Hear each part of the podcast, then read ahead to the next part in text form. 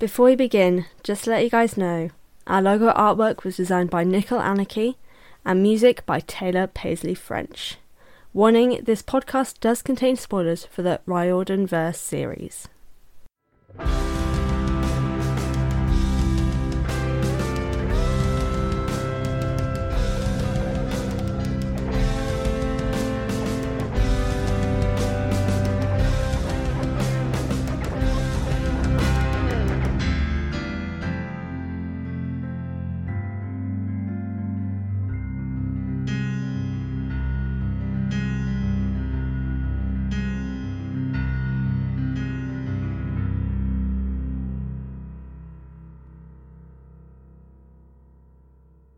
Hello, everyone, and welcome to the Best Damn Camp, a Verse Read Long and Analysis podcast that sets out to read all the books by Rick Riordan in timeline order. I'm your host, Fran, and welcome to the show. I just want to start things off by um, saying that my episodes in current, uh, well, in the weeks that may be following, may be a little bit slower than normal. My mental and physical health has been declining a lot recently. Um, yeah, so that's um just the thing. So I just want to put it here so you guys are aware. I'm getting this episode out even though I am still a bit off because I want to explain to you, but also want to get some content out to you guys as well. Um, I also want to add here that with everything that's been going on in the world and the increase in recent years of hate against the Asian community, I just want to let everyone know that in the episode show notes there will be information and cards that you can follow the links to to go and help support, donate, and all these sort of things to help the Asian community both in America and other countries also. Uh, if you have any resources yourselves for your country or for more global things for the Asian community, please do send it my way and I will add it into the episode show notes alongside all the links I have for Black Lives Matter and support trans lives movements also. The fact that I have to bring this up, uh, it's been an ongoing problem in recent years and it's unfortunate that it's taken a few more horrific events for people to really get for for people outside of the Asian community to start speaking about it more and supporting their fellow human beings is devastating um, as it is. So, if you can do something to help, do so. And there are links in the episode show notes to help guide you in that way. Um, to any of my listeners who are Asian, just know I support you. If there's anything that I can do to help or anything I can do to share to help spread the word, um, I'm going to be doing it as best I can. Just know that um, I support you, I love you, and I see you. I'm so sorry that this is happening and that it's taken something awful for people to to realize. Um, yeah, I just wanted to get this out here before diving in because I don't think it will be fair to do that. I, I'm sorry I hadn't done it with previous episodes. I'd recorded so many things in advance, so I didn't have the opportunity to add that in um, with them being scheduled out. But I've been having the information in all of my episode show notes for the last month, but I just want to announce it here so everyone knows that it's there so you can go follow those links. Um, to go into something that hopefully will help you guys feel better and to add some light to your day, I am going to be diving into the next few chapters of our timeline from The Last Olympian, Chapter 13, A Titan Brings Me a Present, and Chapter 14, Pigs Fly. So hopefully a smile will be brought to your face listening to this because, as you know, I always have a lot to say. And of course, as always, I have my points to focus on as well. So today we've got characters, mythology, plot convenience, and generally what I thought of it. But to begin, here's the synopsis. Our truce peace talks begin, and, well, the odds are not in our favour. Learning a secret, our team head back with hope at their fingertips, but not in a good way. After rest, we fight again as this not very little piggy comes to kill the market. Um, I was very proud of that final line, so I hope you guys liked that because I was very impressed with the fact that I came up with that. Um, but before I show off the fact that I was very excited about that, let's just dive on into chapter 13. A Titan brings me, brings, not brings, brings me a present. And here is the overview for chapter 13. A trickster named Prometheus comes to barter. He represents a good argument, but Thalia isn't swayed. Our heroes are surrounded, and it seems that there is no hope left. And then we learn the full story of May Castellan's fate and how the gods stood idle when it came to Luke. With the barter rejected by Percy, he is given a gift. If the war turns sour, all he has to do is give up hope. Oh, we love symbolism.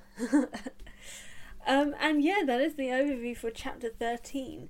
Now, the two things I want to focus on for this chapter are characters and mythology. And particularly with characters, I want to focus on Ethan Nakamura. Now, Ethan is a character that I'm truly fascinated by, and I'm kind of frustrated that he doesn't have much of a character, which I really do hope actually the Percy Jackson Disney series does expand on him a little bit more. Even having him as just like a side character at camp, at camp, at Camp Half Blood, like earlier on, and we kind of recognize him, we hear his name to show like this resentment that builds and him finally leaving and disappearing.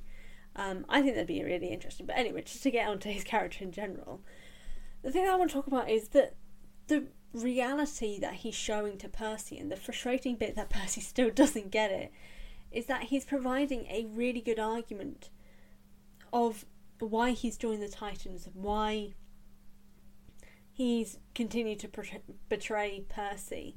Like, he is a forgotten child of Olympus. He's one that's been regulated basically to obscurity because he's godly his godly parent, Nemesis, the goddess of revenge, isn't seen as significant or just basically just seen as insignificant to the gods, but also to demigods, as Percy himself proves. Like he Percy literally says Nemesis isn't a god that should be respected because she's a goddess of revenge. I'm like, mate. And you're saying that Ares is a god that should be respected considering how much you hate him? Nemesis is the one that you've got an issue with? Really? like, he's met a lot of gods and he knows how terrible that they can be. And yet he has the gall to say that one, that he doesn't know, he doesn't fully understand, because this is Percy, he doesn't understand how to, you know, research the the world he's a part of, um, he doesn't realize that Nemesis represents this sense of balance in the world. But he's proving Ethan's point at this moment. He's showing that there is so little respect and care for gods that aren't part of the Twelve. Like, even Hestia, hardly anyone knows about Hestia, and she was a 12 until she stepped aside. She's not respected either. Does that mean that, you know, she should stop being, being cared about? Like, Ethan is a child who, if he had been at camp or if he was at camp, would have been shoved into the Hermes cabin and completely forgotten about because no one cares. His like, even though if he found out his mum's name, like imagine if his mum did claim him at camp he has nowhere to go. He would, even though he's claimed, he would still be in Hermes' cabin because there's nowhere for him to go. And there's this whole moment that he has where he describes, says why he lost an eye, as because well, losing an eye is a small price to pay to make sure that we are respected. And I kind I really appreciate that. And this is it was a beautiful moment, and then Percy and his himbo ass didn't understand it, disrespected him further, and just proved his point. And this is the thing that I do bring up about Percy a lot is that, and even some, I don't know if it's part, it's kind of a little bit part of the writing as well. There are some incredibly deep themes of the sense of loyalty and well respect as well, but the fact that it only goes one way that that there are people being forgotten and yet our main character doesn't seem to see anything wrong with that fact he doesn't see anything wrong with Ethan being discarded by the Olympians and by Camp Half-Blood technically at the same time with their cabins like he doesn't fully see anything wrong with that, and other demigods don't seem to either. Well, the ones who are claimed and have their own cabin, at least. And so it's just a really interesting commentary that I kind of do wish was shown more in the books and was appreciated and understood by Percy, especially considering what happens at the end of the book. Like, if he's starting this one, and this is all like in a couple of days, if he's starting this way, believing, yeah, no, Nemesis and you should be disrespected, like, why should we care about her? And then ends the way that he does, and obviously I'll talk about that when we get to that point. It just feels a little bit like how has he managed to change his mind in like three days when his mind has been stuck on this for like four years? Oh no. It's just it was a really interesting point about Ethan's character that um I'm half frustrated by the fact that it's not really di- it's, it's not di- diving into enough for me to appreciate the level that this element of characterization gives to the story because it's not really given enough. But to move on to mythology now, actually, especially with the fact that Prometheus is playing the biggest role in this chapter. Prometheus's story is kind of is given a little bit here with the fact that he was punished by the gods for providing curiosity and new ways of living, particularly fire for the humans.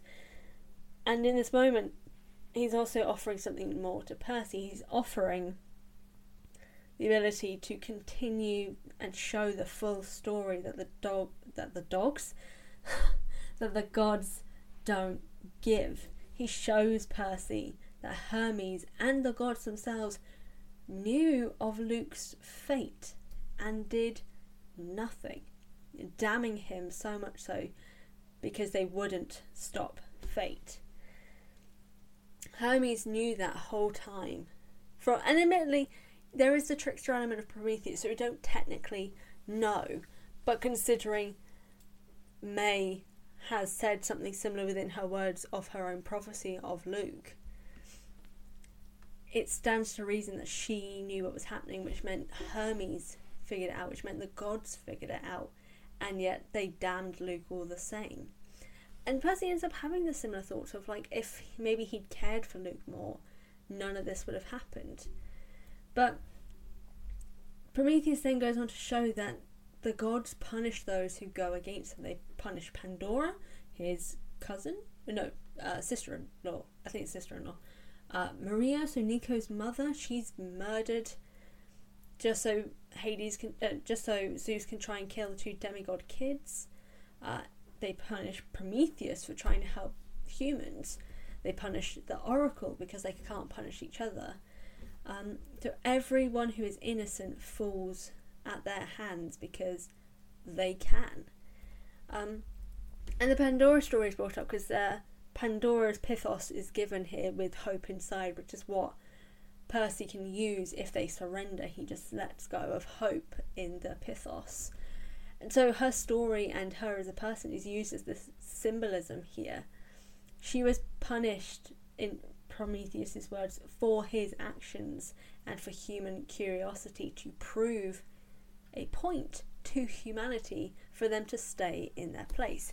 And that's kind of true. Like Pandora's story, like as we're, we're taught about it in schools, is this idea that like the whole curios- curiosity killed the cat but then no one ever remembers that directly after that continued is but satisfaction brought him back. It's sort of that whole thing you hear one side of the story but you're not hearing the full of it. They're saying curiosity you know it'll kill you forgetting the fact that actually satisfying that curiosity is a good thing. You can enjoy life more by being curious and learning. Um, so it, it's really interesting um, to just kind of see that shown in Pandora and kind of that extra message of like curiosity is a good thing. It shouldn't be a punishment. Um, and I kind of really appreciate that this, that side in this uh, in this interaction with Prometheus, just hearing about that a little bit more and getting that side of mythology and looking at it from a different perspective. Like it's still taught now that Pandora's box is a warning of curiosity. Um, when you know I wouldn't agree, but um, yeah, I kind of I really appreciate that. But to move on to the next chapter, actually, to go into chapter 14, Pigs Fly, here is the overview for that chapter. Concerns for Annabeth are still abound, but it's now time for sleep. Dreams of current events and a history lesson find Percy in it. With a fitful wake, it's time for battle, and things are not looking good. The battle in the woods go- is going full steam ahead, with one Titan down. It seems. Oh no! Flying pig alert! Flying pig alert! It sounds like I said piglet. I guess that could work. Anyway, sorry. Thankfully for Percy, he is a smart talking Pegasus who can help him out. With some help from Annabeth, kinda, the pig is destroyed, but the job isn't finished yet. Another thing that I want to talk about this chapter, and this is where I'm going to get slightly into more negatives in this regard, is that this chapter feels a full lot like plot convenience abound, particularly in regard to the the dreams, but also to the Achilles curse element. Um, so I just want to get into the dreams element because that's the bit that kind of you guys know how much that frustrates me as a whole. Is it just it gives everything away without us or Percy ever earning it. In this case, it's the history dreams. So we learn in one of the dreams that he has that May received the curse of the oracle because she tried to become the new oracle, which is why she has like these fits all these sort of things. And just in general, it is it was kind of disappointing because this would have been a fantastic opportunity to show that Percy isn't an idiot and can put two and two together. Like he's learnt about the curse of the oracle from Hestia. I think it was even, it was before was it before it was all either before or directly after he met May and saw, you know, the effects of it and what that means. And then he's seen May herself and the fact that she has green eyes, a little bit of smoke, and knows that it's like the Oracle. So it is not difficult to put two and two together. It's like, ah, she's showing signs of being the Oracle, but she's not the Oracle. Hey, the Oracle has a curse on her, which means another person cannot host the Oracle. Hmm, a curse and someone who was cursed. I wonder if they're connected. Like, it's it's not difficult. It would have been a fantastic opportunity to show Percy having this intellect of being able to figure this out. And then when he figured that out in those moments after May, he then goes back to Camp Half Blood. He could have confronted no, not Camp Half Blood. Does he go to New wherever he meets them? I think it's New York actually. He can then confront or ask Chiron about it and have it confirmed this this dream sequence of learning this historical information just just feels disingenuous to Percy's character. Like he can be smart, but he needs to be given the chance to be smart instead of just being given the information.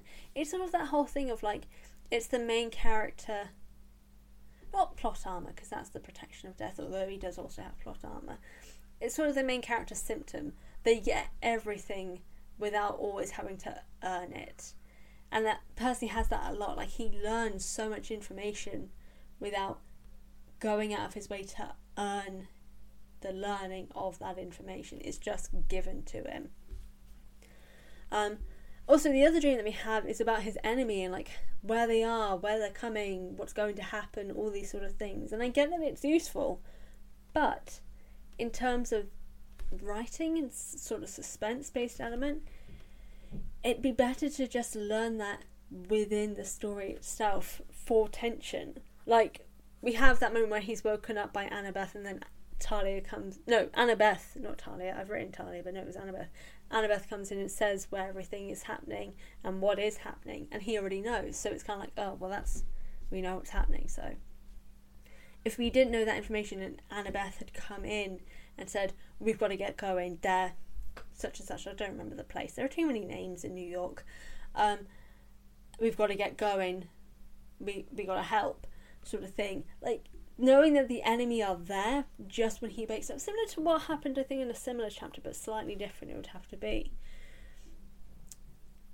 it would be really scary and you would feel the tension of that moment of oh god what do we do now we've got a they've got huge numbers we're outnumbered what do we do and sort of that anxiety so we can work towards it, it can build it up. But having us just know that information from the dream, it loses that bit of suspense of person being like, oh yeah, I know, I had a dream about it. I'm like, okay, well, I don't care now then. um, and just kind of adding, like from where I mentioned about the plot arm a bit as well. This whole chapter in general because of the curse of Achilles, fight scenes have, and I mentioned this previously, the fight scenes have lost their edge. He is invulnerable. We don't feel any form of anxiety for him. We know he can't die unless someone gets to the spot, but that's always, you know, covered up by armour. Like he's well protected. So we don't feel anxious when he's going into battle, which means that the fights with him, because obviously we're following him, we only see his fights really there's no anxiety, there's no, oh God, could he lose sort of situation. Then add to the fact that it took two to three pages for the most powerful Titan beside Kronos, in, but in terms of fighting, it took two to three pages for him to be defeated. The most powerful Titan. So now, the anxiety of how difficult it's going to be, be to beat Kronos is gone.